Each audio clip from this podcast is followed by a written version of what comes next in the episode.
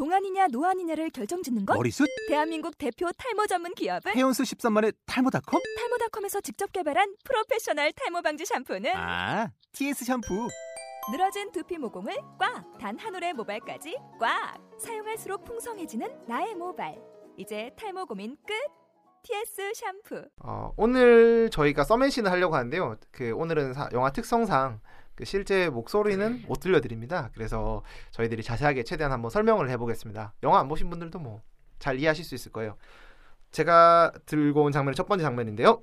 어, 제가 들고 온 장면은 영화 초반부에 나오는 장면입니다. 이게 그 아주 시- 그 목욕탕처럼 생긴 술집이 있는데 거기에 그 현우랑 이승기 이승기와 문채원이 들어가는데 문채원이 이렇게 이렇게 바지가 내려져서 팬티가 이렇게 살짝 보입니다. 근데 이승기가 그걸 이렇게 아무 말도 없이 이렇게 티를 내려서 팬티를 다 가려주게 되는 거죠. 근데 이걸 제가 왜 들고 왔냐면 그 그런 게 있잖아요. 그 특히 이성 친구, 여자 친구의 신경 쓰이는 어떤 특별히 신경 쓰이는 모습. 그러니까 어 예를 들어서 H2 첫 장면에 보면 그런 게 나오거든요. 그 아다치 미치로의 H2 첫 장면에 보면 히카리가 여자 주인공 히카리가 남자 친구한테 이렇게 물어봐요. 나 치마 치마 입고 가도 돼? 이러니까 넌 바지가 잘 어울려 뭐 이런 식으로 이야기해요. 그러니까 그 다음 장면에 아무 말도 없이 여자 친구가 여자 친구는 아니지만 여자 주인공이 바지로 갈아입고 나가는 외출하는 장면이 이렇게 나옵니다. 저도 마찬가지로 저도 여자 친구의 이런 그그 그 런 거 있잖아요. 그런데 특별히 신경 쓰는 부분이 있거든요. 저를도 그런 게 혹시 어떤 게 있으신가 해서 너무 상상력이 무슨 풍부하신 무슨 말씀하시는지 잘 모르겠는데. 그러니까 여자가 자기한테만 보여줬으면 좋은 모습인데 아니 그런 게 그게 아니라 예를 들어서 이런 거지. 그, 이런 게 잘 실수로 잘 보이기 쉽잖아요. 그그 장면이 팬티 그러니까 같은 거. 그러니까 어 팬티 같은 어 노출되게 속옷 같은 거 그런 게 뭐 좀 특별히 신경 쓰이는 부분이 있으신가요? 저는 이 이승기 씨가 했던 행동을 실제로 한 적이 있어서 어 저도 당연히 제, 하고요, 제 친구. 아니 제 친구한테 그냥 정말 친구인데 친구인 여자인데 그 걔가 엎드려 있을 때 이제 등이 막 거의 다 보여가지고 내려 대신 내려주기도 하고 등이 다 보였다고요? 예 등이 막 이제 우리 뭐 상상하지 마. 티가 짧으니까 등이 이제 드러날 수 있잖아요. 등이 다 보였다. 네. 그래서 그거를 내, 그냥 말없이 별 말 없이 내려주긴 적도 있고 뭐 이런 유사한 경험은 있어가지고 저는 그걸 보면서 느낀 게 아 친구구나라는 생각을 했거든요. 스, 스스로도 그런 경험이 있어서. 오히려 이성 친구라서 그런 거 아닐까? 저는 친구가 그랬으면 그냥 아 얘는 왜 왜 이러 칠칠맞게 이렇게라 생각을 아니, 했을 텐데 친구였으면 야 너 팬티 보인다.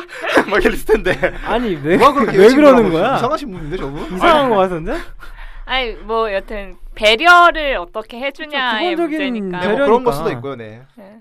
근데 저는 이게 되게 좋다고 생각하는 부분이 저는 누군가 되게 좋 좋아진다라고 느껴졌을 때가 아 내가 이 사람한테 챙김받았다라고 느꼈을 때거든요. 제가 되게 칠칠맞게 살아서 엄청 허술하게 살거든요. 그래서 되게 사고 당할 것 같은가 봐요 사람들한테. 그래서 예를 들면 차도에 차가 막 지나가는데 너무 차가 가까이 있는다든지 그럴 때가 간혹 있는데 누가 이렇게 그런 거를 좀 배려하거나 위험할 것 같다라고 생각해주는 이게 행동들이 있잖아요. 근데 정신줄을 대신 잡아주면 반한다는 얘기네요. 뭐 그런 거 아닐까요? 사랑받고 사랑받고 있다는 걸 느낄 수 있는 순간들이잖아요. 어떤 네, 연인 사이에서 내가 이. 사람한테 굉장히 배려받고 있구나라고 생각이 들 때 좀 어, 좋다라고 생각을. 근데 이거는 뭐 사랑하니까 이러는 게 아니라 그냥 기본적인 음. 배려인 것 같아요. 근데 이거 좀 기본적인 배려이기도 해요. 네. 여자들끼리도 이거 챙겨주면 엄청 좋거든요. 저 이거 그냥 뭐 굳이 친구 그러니까 남자애들이 그러고 있으면은 이제 뭐라고 야 너 내려라 이렇게 할 수도 더럽다. 있고 괜히, 괜히 이제 내려주 그게 내려주면은 괜히 더 이게 그게 기분 이상하잖아요. 근데 이제 친, 이상해요. 정말 친구지만 여자 여자인 것도 인정을 해야죠. 내 친구지만. 저는 제가 이상해서 그런지 말해요. 제가 만약에 이승기 이승기 입장이고 아무 아무 감정이 없는 여자친구였다면 쉽게 말을 못했을 것 같아요. 좀 기분 나쁠 수도 있지 않을까요? 아니 아니죠. 그렇 말로 했을 것 같아요. 친구였으면. 왜냐하면 아, 감, 네, 감정이 없으면 감정이 있는 이제 없는 사이에서 만진다라는 게 좀 그럴 수 있잖아요. 그래서 만약에 친구고 그랬으면 야 너 뒤에 그런 거 내려라 라는 식으로 얘기했을 텐데 그걸 굳이 자기가 이렇게 해- 하고 싶다라고 느끼는 것 자체가 저는 그쵸, 이거. 그린라이트라고 봅니다. 그러니까요. 뭔 소리? 뭔 소리? 그러니까 이거는 애정의 표시라요. 애정의 표시예요. 저 저 방금 나오미님 말씀에 정말 동감하는 게 그냥 말로 해도 되거든요. 너 너 바지 좀 추스려라 해도 되는데 거기에 굳이 터치라는 요소를 이렇게 들어가게 되는 거는 확실히 이제 이승기가 문채원한테 마음이 있다는 왜 나를 몰아가는 거야? 나는 감정 없는데 그렇게 하는데 어? 나, 나를 왜 그렇게 몰아가는 거지? 갑자기? 월미도시님 의견 한번 아, 들어보시죠. 저도 되게 어렸을 때부터 친한 여자 친구가 있는데요. 스물 스물 21년 됐네요. 94년도부터 친구였으니까. 근데 그런 상황이 오면은 저는 터치를 못 할 것 같아요 오히려 여자 더 친하니까.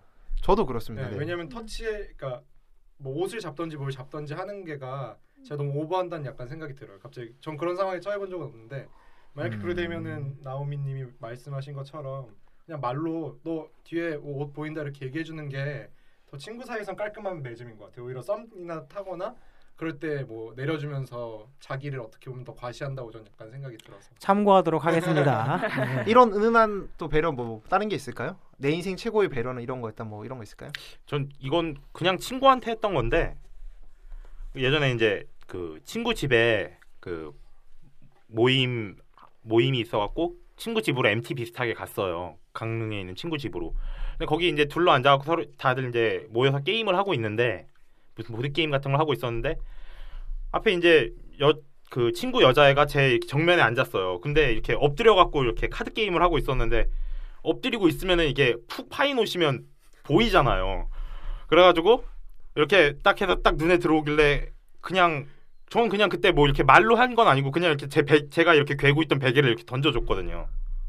뭐 이정 근데 이런 배려가 굳이 꼭 이렇게 썸의 그런 느낌이 저는 없었거든요. 제 생각도 그래요. 저 같은 경우는 만약 비슷한 상황이었으면은 야 앉아 이랬을 것 같아. 아, 네, 그런 다 그런 다음에 어, 구조적이신데 그래. 네, 저도 그런 다음에 아니 뭐야 그러길래 아니 그냥 앉아 그랬거든요. 아니, 잘한 배려를 자랑하는 자리 아니었나요?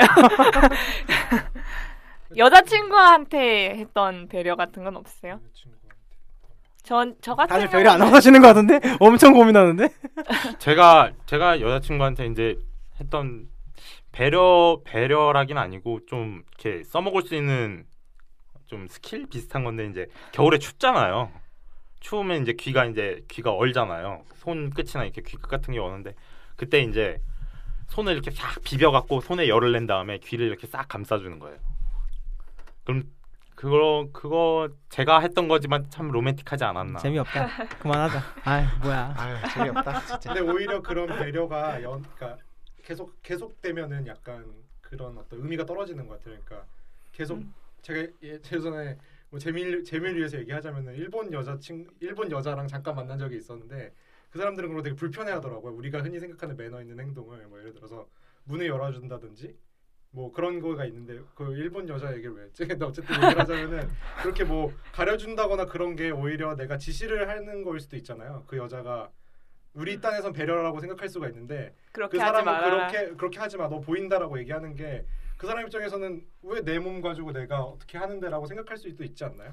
오히려? 예를 들자면 뭐 그러니까 남 치마 길이 가지고 어. 뭐 이렇게 뭐 한다든지 예를 들어서 친한 친구인데 여자인데 짧은 치마 입고 왔으면 너 그거 남자들이 다 본데 그런 거 입고 와라고 하는 게 자기 딴에서는 좀 배려라고 얘기할 수 있지만 여자 입장에서 기분이 나쁠 수도 있잖아요. 그러니까 배려는 어떻게 보면 의지보다도 양식이 되게 중요한 것 같아요. 뭐, 예를 들자면 짧은 치마를 입고 와서 야 너 그렇게 입지만 불편하고 이런 모임에서는 안 되잖아라는 식으로 말을 하면 굉장히 불쾌할 수 그거는 있죠. 배려가 아니죠. 근데 이제 예를 들어서 친구건 여자친구건 간에 만약에 그냥 같이 다니던 여자 여자가 그날 따라 그냥 짧은 치마를 입고 싶어서 입었을 수도 있잖아요. 그러면은 저 같은 경우는 그럴 때 이제 어떤 식으로 하냐면은 에스컬레이터 같은 걸 탈 때 바로 뒤에 딱 붙어서 타요. 그런 식으로 하, 그, 그 그러면 이제 자연스럽게 가려지니까. 드립 치고 싶은데 그만하겠습니다. 더 잘 보려고. 아니 어떻게 뭔 소리야 이거는? 아니, 아니죠. 더 잘 보려면 어느 정도 거리가 있어야죠. 그러니까. 저분 해보신 분은 저분은 그냥 그냥 그러면은 딱 붙어서 타면은 이제 본인도 이제 그게 배려라고 느끼면 되게 편안해 하더라고요. 음. 그 그런 이유로 이렇게 배려하는 것 중에서는 저는 이제 카페 같은 데 있으면 담요 같은 걸 제공하는 데가 있잖아요. 걸 이렇게 가져와서 이렇게 무릎에 덮어준다든지 이런 거를 이렇게 해, 해주면 아 배려를 받고 있구나라고 생각이 들 때가 있더라고요. 아니면 뭐 이렇게 도로 걸어갈 때 차도 저는 그런 적이 있는데 저 무의식적으로 제가 살려는 의지로 제가 인도 쪽으로 걸을 때가 있거든요. 때 어, 여자친구가 굉장히 불쾌하더라고. 나를 좀 죽일 속셈이냐고. 그래서 뭐 아 그거 근데. 그거는 약간 저 심리적으로 심리학적으로 그런 게 있대요. 여자 아, 남자가 아니 아니요 남자가 일반적으로 여자의 오른쪽에 왜 예, 오른 오른편 오른편에서 걷는 걸 스스로 편안해한다라는 그런 얘기는 있더라고요. 그런 게 있지 않나. 앞으로 심리학 그 이야기를 해주세요. 그러니까. 심령 얘기요? 아 그 방금 방금 한 아, 것처럼 심령 얘기요? 어 오른쪽을 걷는 게 아, 좋다고. 그런 발언을 할 수가 없습니다. 저는 그런 네, 그냥 제가 차도로 가야 됩니다. 넘어가야 될 것 같은데 이거 장면. 여기 또쥐 한 마리를 또 여기서 또 보네요. 다음 장면은 그 나오미님이 들고 오신 장면인데요. 한번 설명해 주세요. 이 영화를 통틀어서 이제 볼만한 장면들이 사실 그렇게 또 많지도 않은데 왜냐면 뭐 장면은 그래도 그럭저럭 봐줄만한데 대사가 너무 그렇다든지 막 그런 게 너무 많아서 그런데 제가 개인적으로 그냥 보면서 음, 이건 좀 괜찮다라고 생각했던 게 현우가 그 여- 불륜 상대였던 동진이 이동진이라는 PD한테 이별 선고를 받은 다음에 이제 준수랑 막 술을 엄청나게 많이 마시는 장면이 있어요. 압생트 마시고 막 도수가 높은 술을 막 미친 듯이 마시고 막 진상 중에 진상이라는 묘사답게 막 날 주사를 부리고 막 그러고 있는 중이었는데 아 딱 단 한 장면 아 이 장면 좀 빛난다라고 느꼈던 게 우울해하는 현우를 위해서 막 뭐라 그러다가 뭐라 그러는 척하다가 이제 어 샤워기를 막 전화기처럼 받아가면서 음악에 맞춰서 막 막춤을 추죠. 네. 막춤을 추기 시작하는데 굉장히 어떻게 보면 망가지는 장면처럼 나오거든요. 그래서 그걸 보고 현우가 웃고 근데 이게 어 되게 좋은 자세인 것 같아요. 남을 이제 웃기기 위해서 망가질 수 있다는 건 사실 굉장한 용기가 필요하거든요. 근데 제가 진짜 잘 못하는 부분 중에 하나라서 이제 좋아하는 사람을 위해서 이게 자기를 망가뜨리는 걸 이렇게 주저하지 않는 사람들 되게 멋있는 것 같아요. 저도 뭐 이 영화 보면서 제일 크게 웃었던 장면 같아요. 전이 장면이 좋다고 하셔가지고 진짜 의아하거든요. 이 엄청나게 오글거려가지고 막 뭐야 저거 미친 거 아니야 이러면서 봐- 봤는데 우선 그 전에 오글거리는 거라도 있어야지. 아니 그 전에 일단 왜 하필 압생들 찾는 거야 라는 생각 좀 들었고요. 꼰대만 만들었으니까. 그러니까. 압생스가 뭔 상관이야 도대체? 그 얘기 나오는 순간 좀 꼰대라고 다시 한번 확신했어요. 이거 그왜왜 이걸 찾는 거야? 얘기 진짜 진짜 별로였어. 80년대 말에 했던 유머를 치고 있죠. 그러니까 완전 완전 완전 쓸데없는 것들이 막 들어가는데 심지어 거기서 이제 저 전 전 뭐야 샤워기를 들고 막 그러는 것도 저게 웃겨 이러가 이런 생각이 예. 저도 동감하는 게 망가질려면 더 망가져야죠. 부족했어요. 저는. 그러니까 전혀 전혀 충분히 망가졌다는 생각도 안 들고 막 보는 내내 너무 힘들었어요 그 장면은. 이승기 애드립 같은데요. 그 샤워기는 제가 봤을 때는 이승기가 되게 센스가 있는 것 같더라고요. 그건 1박 2일 하던 센스. 버라이어티 어, 센스. 버라이어티 센스라고 그러니까. 딱 그 순간에 버라이 그러니까 영화가 아니라 예능을 보는 것 같았어요. 그냥 그래서 여기에. 있는 소품을 가지고 사람들 즐겁게 하려면 어떻게 해야 될까라는 마인드에서 접근한 게 그거였던 것 같아요. 그러니까 그런 자, 그런 장면 그래서 좋았어요. 뭐 그래서 뭐 고후 이런 건 뭐 말도 대본에 응. 있는 그건 쓰레기였고요, 사실은. 근데 이승기의 뭐 센스가 빛난 장면이다. 그나마 영화 그렇죠. 속에서 웃을 좀 상식적인 사람이 웃을 수 있는 장면이지 않았나. 나는 저도 그 장면은 아마 감독이 상황을 주고 이승기 음. 보고 너가 여기서 너라면 어떻게 할래라고 지시했지 않았을까라는 생각이 아니. 뭐 상식적인 사람이라면 영화 보는 데 실소가 그, 그치지 않았을 겁니다. 음. 그냥 어, 개- 저도 계속 실소를 흘렸습니다. 이거. 두 가지 웃음이 있잖아요. 저, 정준영이 나올 때 나, 나오는 웃음이나 그건 조소. 그러니까 정준영이랑 웃겼는데 그건. 조소. 그래서 저기 월미도 씨님께서 계속 웃더라고요 영화 보는데 눈물이 눈물이 흐르도록 웃었어요. 컬트 영화로 생각하면 제 명색이 같아요. 그, 아예 그쪽으로 갔어야 아예 그쪽으로 되는데. 갔으면 컬트 영화로. 어. 그 나오미님이 이제 남을 웃기기 위해서 망가지는 게 어려운 일이다라고 하셨는데 그 개그라는 게 저는 두 가지가 있다고 봐요. 하나는 비난의 대상을 잡고 그 대상을 조롱하면서 웃기는 게 있고 또 하나는 이제 자기 자신을 망가뜨려서 자기 자신을 조롱의 대상으로 삼는 개그가 있다고 보는데 저 이제 미국 같은 스탠딩 코미디가 좀 발달한 쪽은 전자가 좀 많이 우세하죠. 이렇게 막 뭐 정치인이나 아니면 관객을 하나 딱 집어갖고 그 사람 놀리면서 개그를 하는 게 많은데 우리나라 정서에는 좀 이렇게 자기를 희화화하는 게 더 맞지 않나라는 생각이 들어요. 저는. 네, 그런 실제로도 그런 개그를 일상에서 많이 치는 분들도 많이 계시고 저도 뭐 근데 저는 이제 망가진다기보다는 저는 주로 웃길 때 막 망가지는 건 아닌데 일부러 이상한 행동을 한다 하거나 이상한 상황을 계속해서 이제 얘기한다거나 해서 많이 웃기 웃기는 경우가 있었거든요. 뭐 예를 들어 갑자기 그 오늘 집에 들어가기 싫은데 가서 저기 방이나 물어볼까 이러면서 그냥 쓸데없이 막 호텔에 막 간- 들어간다던가 아, 그런 식으로 그렇게 무슨 유머인가요? 이건, 유, 이건 유머가 아니라 당신이 그렇게 아니, 살고 갈 있다는 수밖에 건가? 없는 그러니까 온 아닌가요? 집에 갈 수밖에 없는 상황을 알고 있을 때 예, 이제 일부러 일부러 약간 좀 제사가 있다든지 오늘 제삿 날인데 제삿 날 조상님 아, 조상님 집에 들 제사가 제삿날인데 왜절 만나는 거예요? 제사 나, 제사가 한 9시쯤 하니까 6시쯤 만날 수 있죠 남자친구랑 아무튼 그래서 우리나라는 확실히 이제 좀 남을 욕 남을 조롱하는 것보다 이제 자기 비하 개그가 더 많은 것 같은데 확실히 그런 건 좀 인정해 줘야죠. 그런 저렇게 자기 비하를 하면서 상대방을 즐겁게 해주려는 노력은 예, 칭찬해야 되는 부분이 아닐까 싶어요. 저는 이런 걸로 이제 어떤 친구들 보면 어떤 친구들 연애 관계에서 이런 걸 되게 잘 하는 사람들이 있어요. 이제, 이제 우울해할 때 그 우울해하는 친구를 기쁘게 해주기 위해서 자기를 일부러 약간 좀 희화한다든지 나 나도 이런데 너는 괜찮아라고 하는 그런 친구들 있잖아요. 근데 전 저는 그냥 개드립 치는 것 같아요. 옆에서 그냥 음. 계속 되나 될 때까지 개드립 치는 것 같아요. 근데 그거는 되게 어떻게 보면은 자기 자신이 강하지 않으면 하기 힘든 네. 유머라서 음, 맞아요, 그럴 수 있어요. 어좀 이 장면에서만큼은 좀 괜찮아 보였다 이 남자가 어, 심리학적으로 접, 이 영화를 심리학적으로 접근한다는 게 굉장히 사치인 것 같지만 심리학적으로 접근해 봤을 때 그 여기서 이제 괴로워하는 문채원을 이승기가 위로를 하는 방식이 아 너 그렇게 괴로우면 술 먹고 우리 같이 울자 이런 식으로 한 게 아니라 웃겨주려고 하잖아요. 이게 굉장히 심리학적으로는 바람직한 거예요. 왜냐면은 이게 왜 슬픈 사람이 있을 때 그래 오늘은 너 울어라 이렇게 위로를 하시는 분들이 있는데 이게 사실 별로 도움이 안 돼요. 울면은 더 슬퍼지거든요. 그러니까 예, 괴로워하는 분들이 있으면 이 오늘의 연애 이승기처럼 개드립을 치면서 어떻게든 웃기려고 노력을 하는 게 좋을 거란 말씀드립니다. 자꾸 이 영화에서 교훈 찾지 마세요. 불쾌합니다. 뭐라도 건져야지.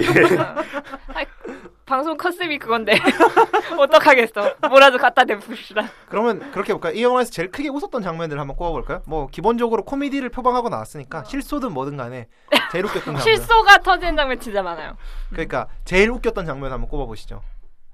저는 엔딩 장면 꼽겠습니다.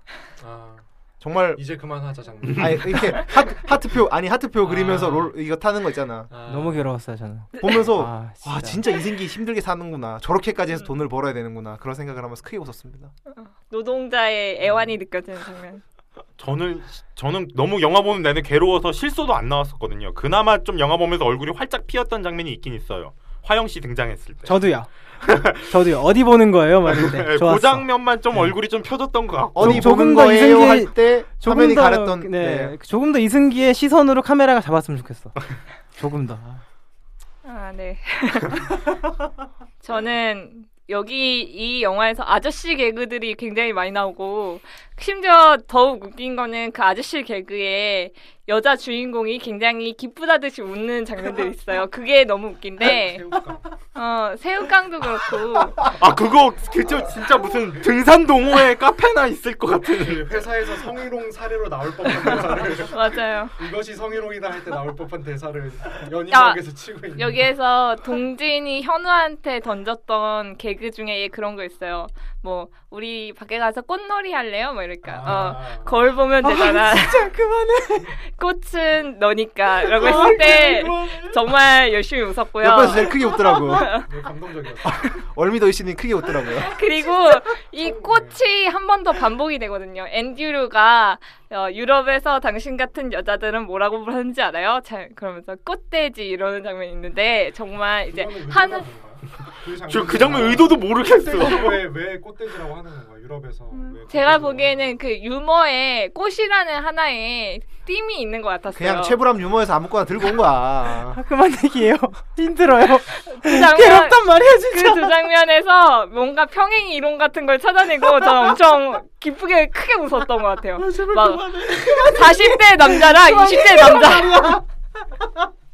유머가 해보시죠. 똑같기 때문에 뭐 워낙 많이 웃어서 근데 기억에 안, 안 하신 얘기 중에 하면은 앤드류가 하는 대사 중에 뭐, 뭐 현우가 뭐 여자한테 뭐 어쩌고 저쩌고 하나 봐 했더니 모든 여자한테 안 그래 뭐 너라 현우라서 그래 뭐 그런 대사가 있었거든요. 근데 그게 제 생각에는 되게 웃겼어요. 그냥 그, 게 그냥 이 영화 그 대사를 정말 못 치더라. 이런 거. 어, 뭐 그냥 그리고 맨 마지막에 정확히 기억이 안 나는데 되게 이승기 씨가 심각한 대사를 하는데 전체 관객들이 빵 터져서 웃었던 장면이 있었어요. 기억이 정확히 나지 않는데 그게 그거라니까 롤러코스터 장면 아니야? 아 롤러코스터 전에 대사가 있었어요. 대사가 대사가 그 초등학교 선생님으로 이렇게 초등학교 교실에서 했던 대사가 있는데 전 사실 웃으면서 조금 계속 웃긴 했는데 미안했던 게 어, 다른 관객들은 되게 심각하게 보는 장면일 수 있는데 내가 웃으면은 이 사람들의 관계 그걸 방해하는 거잖아요 감상을 그래서 되게 조심스럽게 웃고 있었는데 그 장면에서 되게 심각한 장면에 넣어서 빵 터졌었거든요. 그래서 옆에 여고생들 앉아 있는데. 어, 여고생들도 되게 이렇게 손 이렇게 오그라드는 거 하면서 뻥뻥 웃고 있었더라고요. 음. 그렇죠. 대체 누구를 위한 영화였을까요? 그럼 감독, 제- 자위 자위 감독. 가- 그 감독 혼자 자위한 거야 이건. 감독. 타겟 관객층이 사실 4, 50대였던 거죠. 음. 어, 요즘 애들 연애를 우리 이렇게 딸은 한다며? 이렇게 안 사랑하는구나 이런가요? 안심하세요. 순결은 지켜지고 있습니다. 약간 이런. 알겠습니다. 다음 장면은 그 존니님이 들고 오신 장면인데요. 한번 설명해 주실래요? 아, 네. 제가 골라온 장면은 그 이승기가 여동생이 그날 이제 꽃을 받아 들고 돌아갈 때 같이 돌담길 같은 데를 걷는 장면이었는데요. 그 이승기가 그렇게 말을 합니다. 동생한테 이제 난 여자 마음을 정말 모르겠다고 해달라는 걸 다 해주는데 매번 떠난다라고 하니까 그때 여동생이 하, 기억도 안 나요 뭐라 그러지 아무튼 뭐 뭔가 이렇게 가르, 가, 답변해주긴 하는데 이 장면을 골라온 이유가 이제 사실은 제가 조금 유사한 걸 느끼기는 하거든요.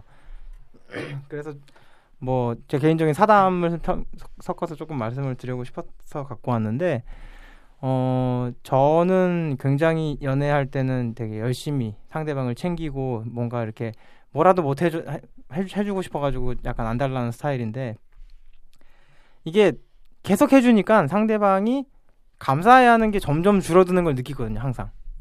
그래서 호의가 계속되면 둘리는 줄 알아. 네, 그러니까 되셨군요. 그게 진짜 쥐가 아니고. 네, 매번 매번 좀 그런 아 매번까지는 아니지만 지금까지 연애를 하면서 한 그쵸 거의 매번이네요. 거의 매번 이런 유사한 경험을 겪어가지고 결정 특 특히 하나 좀 결정적으로 기억이 나는 게 제가 전에 한번 그 바텐더 예, 화영 같은 바텐더를 어떻게 하- 만나 하다가 이제 바에서 뭐 꼬셨다고 하면 좀 웃긴데 어떻게 하다가 만나게 된 적이 있어요. 근데 처음에는 믿지 않으실지 모르겠지만 이 여자애가 훨씬 더 절, 절 좋아했거든요.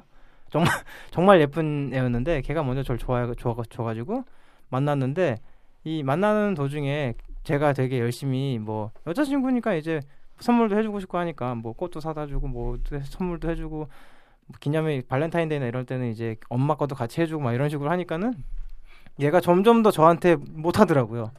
이게 그 갑작스럽게 이제 이 관계에 대해서 역전을 역전이 돼서 생각을 한 건지 처음 초반에 그래서 저한테 더 그 제 마음을 얻으려고 노력을 하다가 제가 조금 더 잘해 잘해주고 좋아한다고 느낀 순간부터 갑자기 좀 노력도 덜하고 이런 걸 많이 느껴가지고 여자들 같은 경우는 실제로 그런 게 있는지 너무 잘해주면 별로고 이 도리어 조금 못해주고 상대방이 좀 부족할 때 더 매력을 느끼는 경향이 있는 게 아닐까 싶은 생각이 들어가지고 한번 가지고 와봤습니다.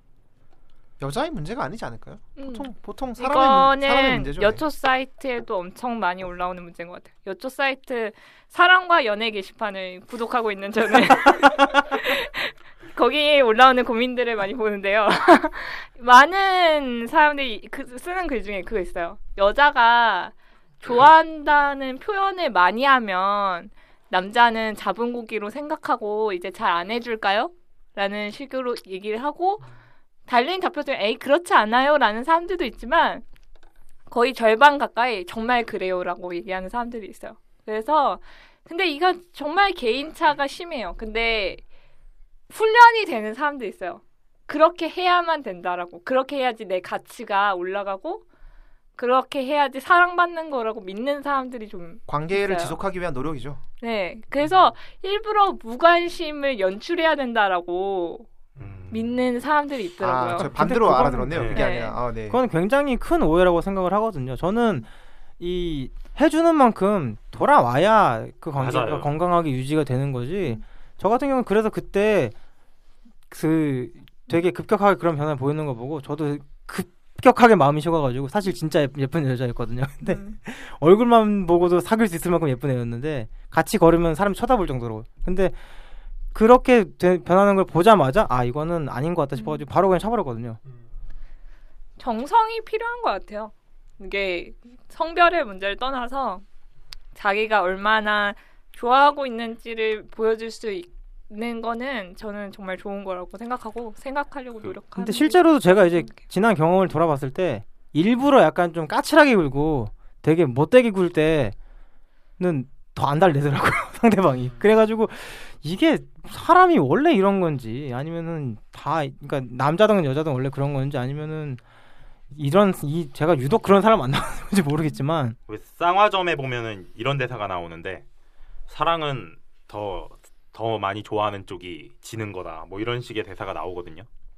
근데 원래 그렇게 돌아가면 안 돼요. 이렇게 남이 많이 좋아해 주면 예, 제가 예전부터 말씀드리지만 뭐 선물을 받거나 그러면 거기에 대해서 정말 좋아해 주는 리액션을 하는 게 중요하다고 말씀드렸잖아요.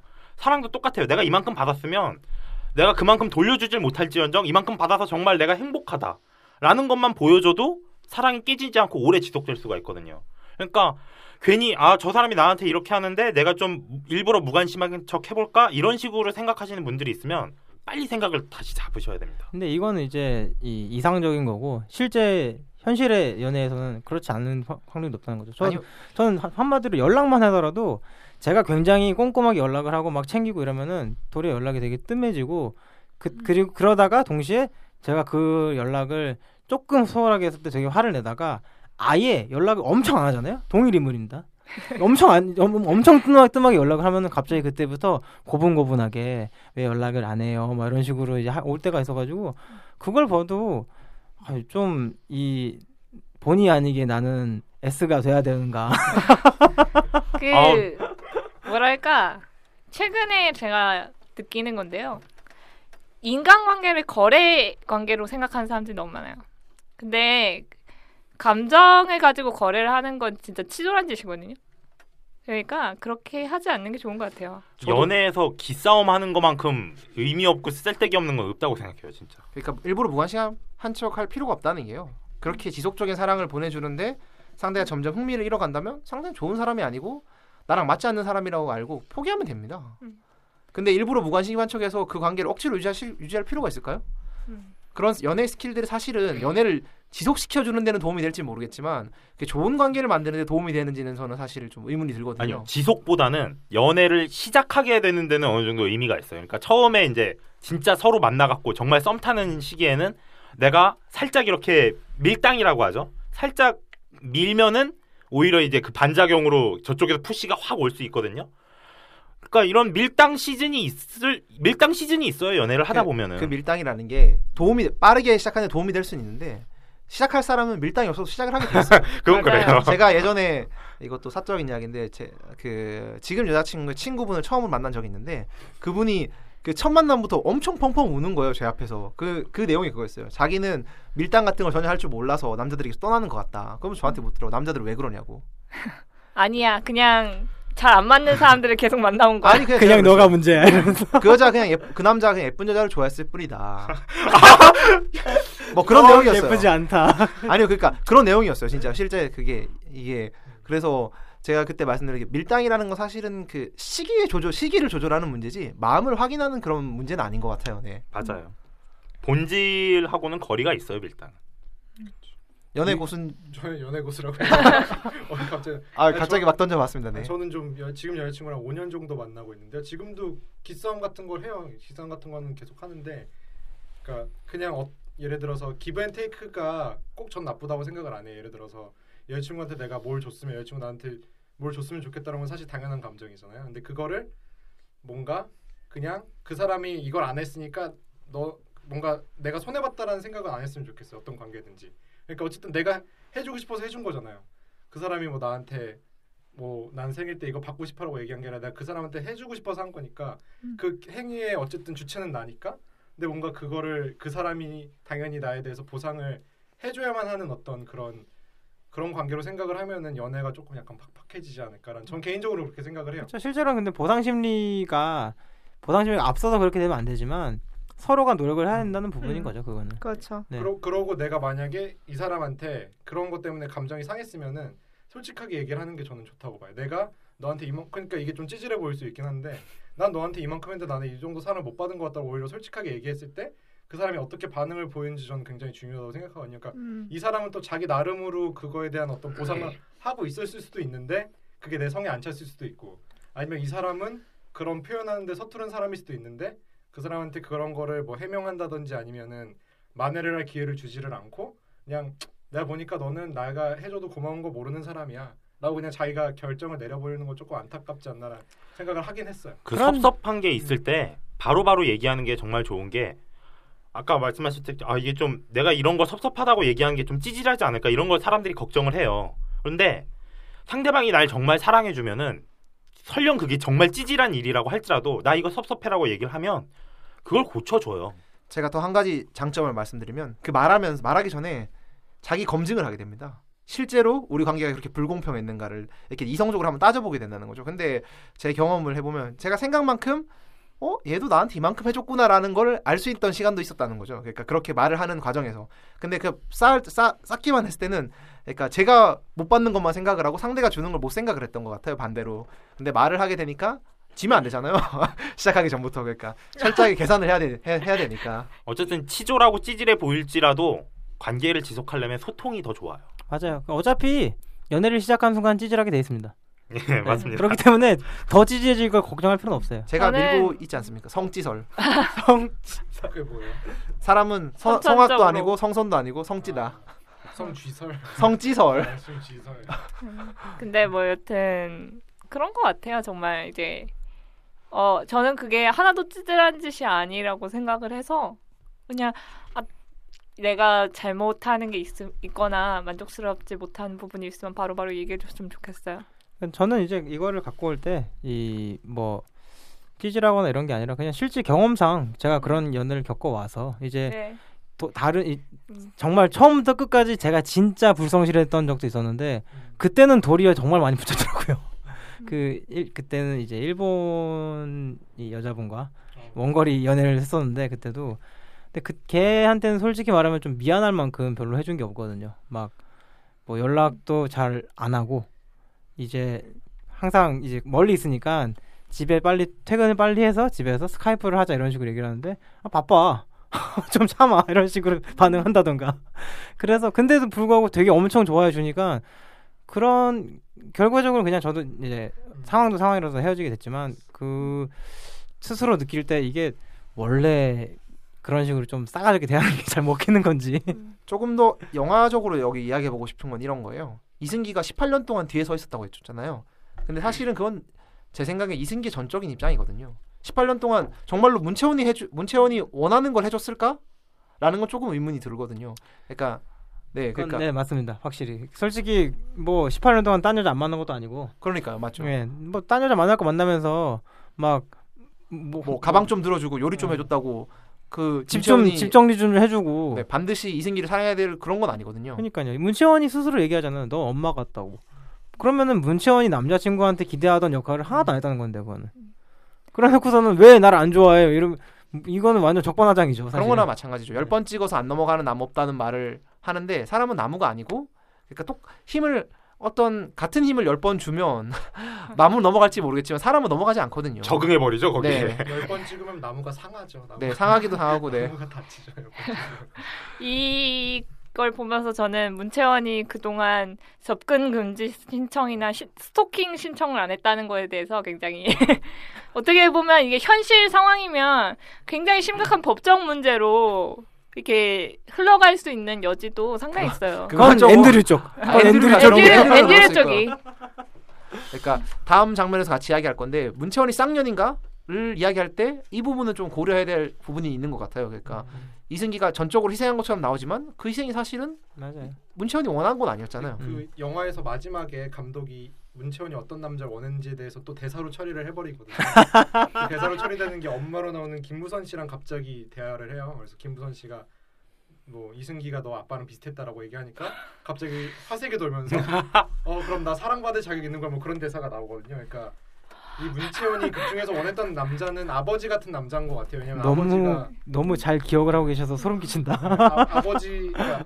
파더 컴플렉스 약간 있는 여자인 것 같아요. 제가 볼 때는 그 굳이 캐릭터를 설명을 하자면은 그래서 뭐 벽에 밀어붙이거나 끝까지 지켜주는 것도 결국에는 뭐 아버지에 대해서 흔히 여자들이 가질 수 있는 상상일 수도 있을 것 제일 끔찍한 이제 부녀 관계가 음. 형성되는 경우예요. 그렇죠. 음. 알겠습니다. 이 기사를 이어서 다음 챕터로 넘어가 보시죠. 다음 마지막 장면은 촌달님이 들고 오신 장면입니다. 설명해 주세요. 예, 저는 솔직히 이 영화를 제가 본 지 좀 오래됐죠. 제가 매일 처음 봤는데 그래서 딴 건 좀 기억이 안 났는데 요게 좀 기억에 남는 장면이 있었어요. 이렇게 영화 말미에 한 초딩이 이런 대사를 날리는데 그럼 선생님 첫사랑은 연애학개론에 나온 그 쌍년이에요? 건축학개론입니다. 다시 하겠습니다. 아니요, 그냥 하세요. 네, 뭐. 연애 학교는 뭐야? 다시 할게요. 다시 그럼 친구들에 나왔던 코너 이름. 그럼 선, 선생님 첫사랑은 다시 갈게요. 그럼 선생님 첫사랑은 건축학개론에 나온 그 쌍년인가요? 라고 이렇게 초등학생이 묻는 장면이 나와요. 어, 그, 일단 좀 이것 좀 지적하고 싶은 게 초등학생도 건축학개론을 보는데 이 영화는 뭐 초- 그것보다도 못한 걸 한 뭘 누굴 보라고 만들었는지 좀 화가 나는 장면이었고 또 하나는 아 문채원인 그럼 정말 쌍년인가?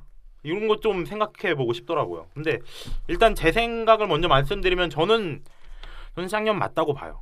일단 유부남 건드린 거에서 어, 동의합니다. 이승기와의 관계에서는 쌍년이 아닌데 네. 일반적으로는 쌍년이 맞습니다. 예, 그 아니 뭐 이서진이랑 왜 연인 사이가 됐는지에 대한 설명이 너무 없어가지고 그그 쌍년이라는 판단을 하기도 어렵더라고요. 근데 여기서 짱- 그 건축학 개론에 나오는 서연 캐릭터를랑 같은 캐릭터인 거를 물어본 거잖아요. 네, 맞습니다. 근데 저는 여기서의 그 그런 어떤 쌍년이라는 거 하는 그런 지친 캐릭터는 결국에는 남자가 오래 바라봐 줬음에도 그 남자의 마음을 가지고 장난친 여자라는 의미가 내포돼 있는 거잖아요. 남자의 마음을 알고 예, 장난을 그러니까 치는 거죠. 유부남, 유부남이랑 바람핀 여자에 대해서 지칭한 캐릭터가 예, 그, 아니라 그만. 그런데 저는 건축개론 보면서도 왜 서연이가 욕을 먹어야 되는지 사실 이해가 안 갔거든요. 근데 이 영화는 그거보다 더 이해가 안 됐어요. 그러니까 근데 그거는 맞아요. 확실히 뭘 잘못했는지 예. 여기 모르겠어요. 뭘, 뭘 남자가 어떤 감정을 꾸준히 계속 받으면 누군가가 좋아하는 감정을 계속해서 받는다면 그거에 대한 보상을 해줘야 된다. 뭐 사귀어 줘야 된다. 이거는 너무 폭력적인 얘기거든요. 실제로 뭐 건축개론도 그렇고 여기서도 그렇고 사기 자기의 사랑을 솔직하게 고백한 적도 없잖아요. 심지어 남자가 했어요.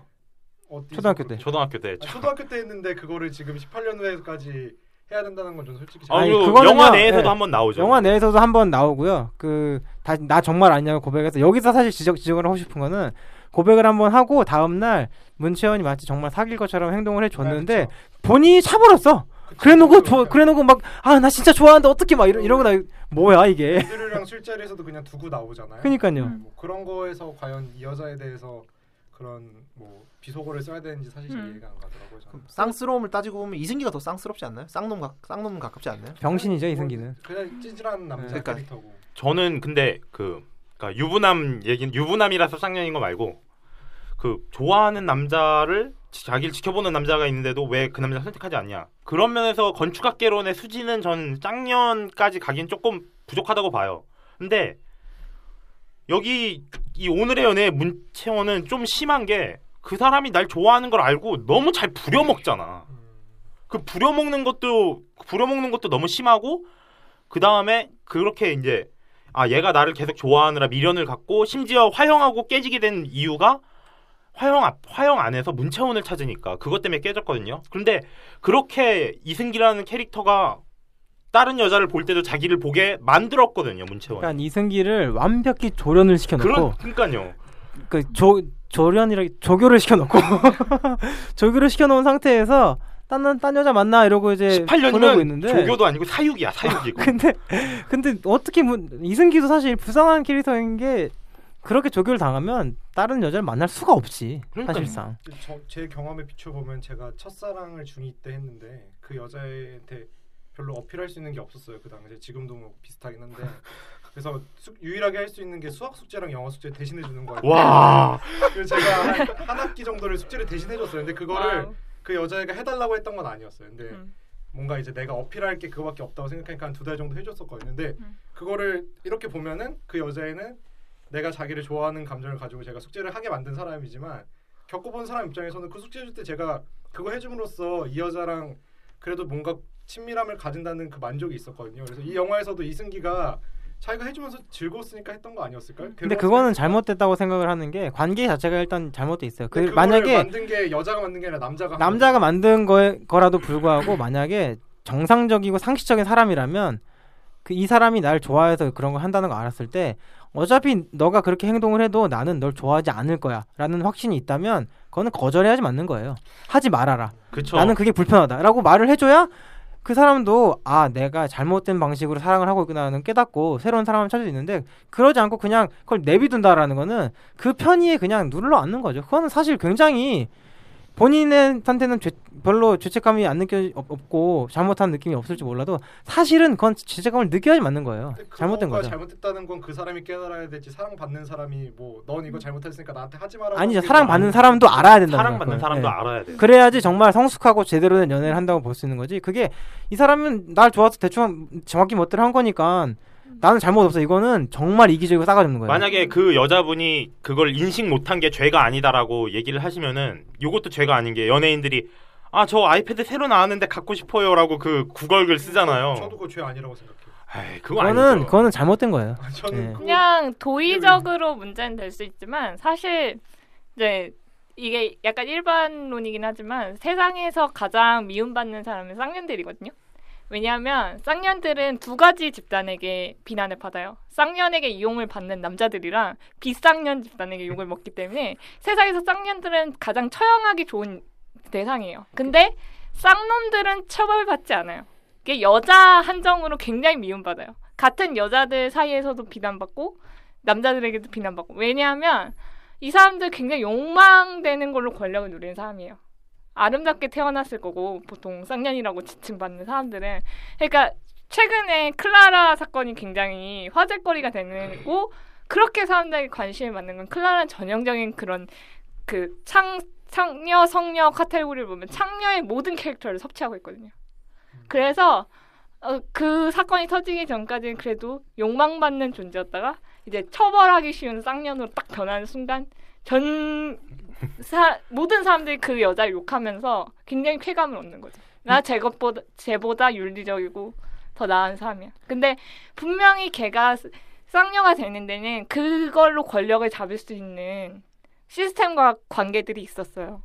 근데, 근데 그거는 조금 다른 것 그런 같은데. 중에서 그 여자만 비난을 받는 거는 굉장히 문제가 이- 있는데 뭐 물론 좋지 않은 거죠. 이게 개인적인 관계로 그런 사람들하고 친구가 되거나 연인 관계를 맺게 되면 정말 뇌가 터질 것 같은 기분을 받을 수 있을 거예요. 근데 그렇다고 이 여자만 문제냐?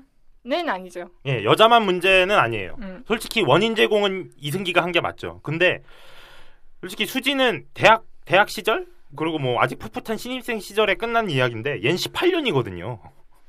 그래서 저는 욕 같아요 방금.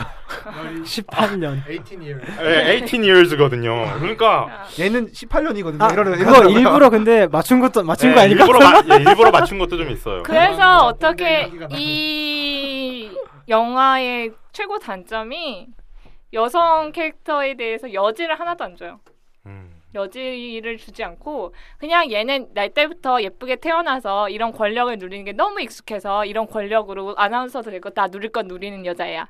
그 어떻게 이 여자애한테 보통 사람들이 공감을 하고 연애에 뭔가 판타지를 찾고 그럴 수 있겠어요. 그냥 되게 밉지. 그거는 맞는 말인 것 같은 게 기상 캐스터가 되게 된 배경도 그냥 개인 방송으로 떠서 기상 캐스터 정식으로 된 거기 때문에 음. 걔는 이제 그 본인의 미모를 권력과 하나의 본인 자산으로 활용하는 게 너무나 당연하고 그게 생활, 사, 사회생활을 하는 방식인 사람이기 때문에 그거는 하신 말씀이 맞는데 그 쌍년이라는 일반적인 캐릭터에 대한 그 카테고리에서 욕을 먹는다라는 얘기는 조금 저는 생각이 다른 게 남자들도 유사한 종류가 있어요. 예를 들어서 호스트라는 집단이 분명히 존재하고 이 사람들도 유사 유사한 방식으로 생활을 영위를 하잖아요. 근데 왜 얘네들은 욕을 그나마 덜 먹느냐면 일단 양지에 잘 안 드러나고요. 두 번째로는 그거를 그들한테 해주는 사람 그 여성들이 돌아오지 않는 보상을 돌아오는 보상을 딱히 바라지 않아요. 남자들 같은 경우는 명백한 보상을 바라지만 여자들은 여자들은 그거에 그에 비해서 그러니까 만약에 이 사람이 날 나만을 바라봐주지 않는다고 해도 그거에 대해서 크게 불만을 가지지 않는 그렇지 것 않은 것 같아요. 전- 저도 그거에 대해서 어. 별로 동의할 수가 없는데요. 호스트라고 해서 여자가 그 호스트가 딴 여자를 만난다고 해서 그 여자가 그래 넌 나한테 집중하지 않아도 돼라고는 생각 안 할 것 같은데 여자도 음. 충분히 그러니까 연애라는 감정의 기본은 소유욕이잖아요. 그 독점욕인데 아 그거는 죄송해요. 제가 지금 말씀드린 그 기준치가 한국이라기보다 일본에 일본에 있기 때문에 음. 그럴지 모르겠는데 얼마 전에 제가 굉장히 특이한 집단을 봤거든요. 출, 출장 가가지고 저녁에 TV를 보는데 어떤 일이 있었냐면은 그 유명한 배우도 아니에요. 단지 일본의 그 다카라즈카 극단이라는 그 이제 연극단에서 굉장히 좀 권위가 있는 집단인데 거기에 이 메인 싱어였던 여자가 지금 나이가 거의 50이 넘었는데 아직도 자기만을 따르 추종하는 팬들과 팬 미팅을 이제 다니면서 그 여행을 가고 뭐 이제 돌아다니고 그거 그 권력으로 연말 연시에 뉴욕에서 하루 하룻밤에 50만 원씩 하는 방에서 여, 10일 동안 묵고 이런 엄청 호화스러운 생활을 누리고 있는데 같이 팬들이랑 여행 같이 가거든요. 근데 어떤 식으로 여행을 가냐면 별장을 빌려요. 그 다음에 그, 그 어떤 포인트 포인트마다 팬들한테서 편지를 편지랑 선물을 받고 그 대가로 본인의 얼굴이 들어간 캠 배지를 줘요. 근데 이 여행의 이 모든 일련의 과정들은 팬들이 모은 돈으로 하는 거잖아요. 결과적으로. 근데 이 팬들은 뭐 하냐면 어떤 식으로 소통을 하냐면요. 그 포인트마다 집단으로 목소리를 내면서 약간 한이 전체적으로 감사합니다 이런 소리를 지르는 걸로 만족을 하는 거예요. 아무것도 돌아오는 게 바라지 않고. 그게 왜- 돌아오는 게 바라지 않았다고 생각하잖아요. 아니요 그게 완벽하게 소유했다고 느꼈을걸요, 그 팬들은. 그럴 수도 그 있겠지만 사람들이 그 사람이랑 내가 이렇게 특별하게 돈을 써서 아니 아니. 근데 아 뉴욕 그건 뉴욕 안 가고 국내였는데 근데 그거는 이제 조금 다른 게 인터뷰를 하더라고요. 왜 왜냐면 바로 옆에 있으니까 마음만 먹으면 가서 말을 걸 수 있잖아요. 근데 왜 말을 안 거세요 라고 하면은 멀리서 바라보는 게 좋습니다. 가까이 가면 숨 막힐 것그 사람이 같아요. 그게 좋은 거잖아요. 네, 그러니까 그거 그거 강요한 게 아니잖아요. 이게- 그 사람이 좋아서 한 건데 그게 방금 나 저도 나오미님 방금 말씀하신 거에 동감하는 게 아이돌 덕후 문화는 뭐랄까 그 거리감이 있음에도 내가 쟤를 소유하고 있다는 착각을 자기한테 이제 뭐라 그래 자기 세뇌를 하는데 있다고 보고 있어서 그러니까 일종의 공공재화를 시켜서 아무도 그 음. 저- 점유할 수가 없으니까 전, 전유물로 할 수 없으니까 결과적으로 저거는 내내 소유가 내 뭐랄까 내 지분이 있어. 이런 이런 망상이 가지는 것 같은데. 근데 그 1, 일년의 여행 과정을 뭐한 10분 동안 보여주는데 너무 신기하더라고요. 저렇게 사람이 생각할 수가 있구나라는 게. 그 팬들이 남자가 있는 거 아니고 한다 여자예요 다 여자. 음. 근데 저는 그래서 그걸 보면서 무슨 생각을 했냐면 여성분들은 저런 식의 그런 만족감을 느낄 수 있는가 보다라고 생각을 했거든요 소유욕이 표출되는 방식의 차이인 것 같아요. 그냥 예를 들자면 제가 최근에 작년에 유행했던 일본 유행어 중에 壁ドン이라는 음.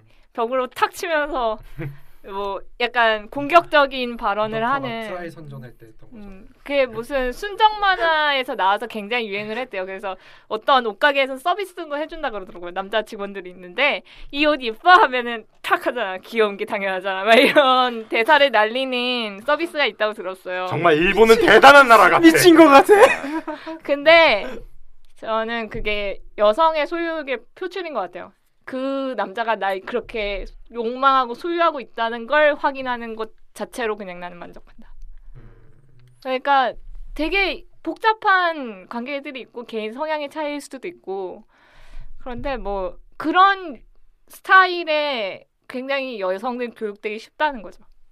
그- 저는 이제 그래서 말씀드리고 싶었던 게 남자들은 뭐 100%는 아니지만 대부분의 경우에 일종의 정복욕 같은 게 많이 있잖아요. 근데 반면에 여자들이 가지는 욕망 같은 거는 정복을 하고 싶은 것보다는 정복당하고 싶은 욕망이 더 강한 거. 방금 말씀하신 이 남자가 날 욕망한다는 기분이 좋다라던가. 음. 그렇기 때문에 그런 생각을 했을 때 이제 이 쌍놈이 쌍년에 비해서 욕을 덜 먹는 이유는 그런 기본적인 남녀의 차이에서 있는 게 아닐까. 네, 그런 것 같아요. 그러니까 음, 양쪽 다 약간 권력이나 많은 것들 소유하는 사람들에 대한 미움이 있는데 어, 여성의 경우는 보통 외모로 그런 것들 다 누릴 수 있는 사회고 현실이기 때문에 그런 쌍년들을 너무너무 증오하는 거고 남자들의 경우에는 바람둥이라든지 그런 남자들이 굉장히 조금 더 다양한. 다양한 방법으로 쌍놈이 될 수 있다는 이야기인가요?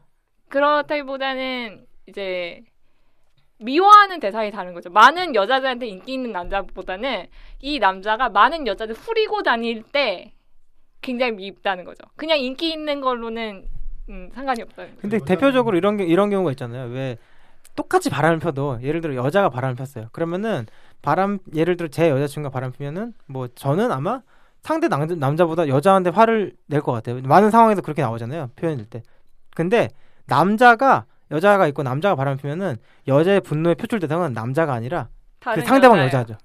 그러니까 이게 굉장히 전 웃기더라고요. 신기하고. 어떻게 보면은 그 오랫동안 내려온 그 남녀 사이의 계급 간 차이로 볼 수도 있어요. 네, 그렇게 보이기 때문에 이 여자가 비난받을 여지도 충분히 있지만 그 여자가 왜 그렇게 살았는가? 그게 편하니까요. 그렇게 사는 게 편하잖아. 다 해주는데 남자들이 음. 하지만 옳지 않다는 거. 전 음. 그래서 그 옳지 않은 그렇지만 걸 그 옳지 않은 걸 이 여자 혼자 극복해내기가 과연 쉬울까요? 음. 라는 그- 문제죠. 여기서 그 여자가 저는 일방적으로 받았다고 생각은 안 하거든요. 그런 장면들이 나와서 그렇지 감옥에 가잖아요. 이승기가 초반에 불지면서 그때 왔을 때 막 풀어주고 그런 것도 해주잖아요. 그러니까 음. 제가 얘기하고 싶은 거는 연애에서 어떤 잘잘못을 한 사람의 방향으로 돌릴 수 없다는 거죠. 그 관계에서 오는 문제인데 뭔가 그런 아, 뭐, 아, 전 네. 이승기가 잘못하지 않았다고는 네, 말안 그렇- 하겠어요. 저도요. 그렇기 때문에 그렇게 이 여자를 그럼 뭐 썅 어쩌고 부르는 것 자체가 아, 그냥 말씀하셔도 돼요. 저희 뭐 아, 저, 아니 저는 그 단어를 원래 잘 안 써서 아, 그- 교양 아, 있으시구나. 그래서 어, 페미니스트 아니겠습니까? 아닌가. 예. 페미니스트. 좀 그런 게 좀 약간 저는 그게 너무 싫었어요. 마지막에 그 문채원이 뺨을 맞잖아요. 박은지한테 갑자기. 아, 저도 그거는 좀 근데 왜왜 뺨을 맞는지 저는 사실 이해가 안 갔거든요. 그리고 사진을 찍힌 순간에 그 사람이 유부남이라는 걸 사람들이 다 알잖아요. 여기 머리에 유부남이라고 쓰고 다니는 것도 아닌데 뭐 소문이 그렇게 돌잖아요. 아 그거는 그거는 박은지가 이제 기자한테 뭐좀 그런 네, 흘렸기. 때문에 흘렸기 때문에 그런 거고. 그럼 이제 그걸로 돌아오면은 사실 유부남이랑 바람 폈다고 했을 땐 유부남도 잘못이 있는 건데 그쵸. 그거에 대한 설명은 아무것도 없고 유부남 되게 멋있게 나오잖아요 이서진은 어 내가 다 뭐 어떻게 하겠다라고 하고 다치지 않았으면 좋겠다라고 하고 음. 문치원은 갑자기 뺨을 맞고 직장을 잃고 모든 걸 잃고 갑자기 유럽으로 가야 되고 그런 거가 뭔가 너무 당연하게 그려지는 게 이 영화가 로맨틱 코미디 일나 수가 없어. 거기에 대한 제 입장은 뭐냐면은 그러니까 말씀하신 대로 그런 상황이 벌어졌을 때 모든 사회의 분노가 여자 쪽에만 집중되는 건 맞아요. 그래서 근데 그게 분노가 여자한테 집중된다고 여자가 잘못하지 않은 건 아니란 말이죠. 그쵸 네. 잘못은 했지만 그러니까 유부남 관계 잘못은 했지만 이 영화 그걸 그려내고 그래서 만들어내는. 결론적으로 그러면 문채원은 쌍년인가 아닌가? 아, 뭐좀 그에 비해서 받는 비난은 과할지언정 쌍년은 맞다 이거죠. 제 생각도 그렇고 다만 이제 전 뭐. 너무 웃겼던 부분이 그거예요. 결과적으로 또 오늘의 날씨였나요? 그걸 또 도달 또, 또 이제 개인 방송 하고 있는 거 나오잖아요. 말이 안 되는 게 그렇게 나오면 댓글이 나와야 돼요. 얘 아직 정신 못 차렸네 이렇게 달려야지 그렇게 달, 달려야지 맞는 건데 그걸로 너무- 장사를 알고 있을지도 모르죠. 그런 걸 비난하는 걸 또 사람들이 되게 좋아하거든요. 아, 그 이제 뭐랄까 노이즈 마케팅 같은 거군요. 네. 알겠습니다. 저희가 준비한 장면은 여기까지였고요. 그 이제 마지막 마무리를 좀 해보겠습니다. 그 간단하게 이 영화의 별점 어떡하지? 과 사랑의 교훈 정도 한번 이야기해 보실까요? 뭐 굳이 이야기 안 하셔도 되는데 하고 싶으신 분 있으면 한번 해보세요. 저 저부터 말씀드릴게요. 저 이 영화 별점 반 개고요. 왜냐면은 일단 필름으로 옮겨놨으니까 그건 인정해 줘야죠. 그래서 별점 반 개고 이 영화에서 얻을 수 있는 교훈은 준수는 등신 같고 현우는 쌍년 같은 그런 거니까 여러분 본받지 마세요. 이렇게 말씀드리고 싶습니다. 저는 별점은 한 개고요. 어, 화양을 발견할 수 있어서 반개를 좀 더해봤습니다. 그리고 교훈이라는 걸 찾는 게 굉장히 이 영화인데 과분하긴 하지만 굳이 말하자면 이 영화를 보신 분들이 너무나 그 큰 분노를 좀 사그라뜨리는데 이 힘드실 것 같아서 좀 굳이 말씀드리자면 말씀 충달리 말씀하신 대로 반면교사에 딱 좋다. 아, 저는 뭐 한 개 반.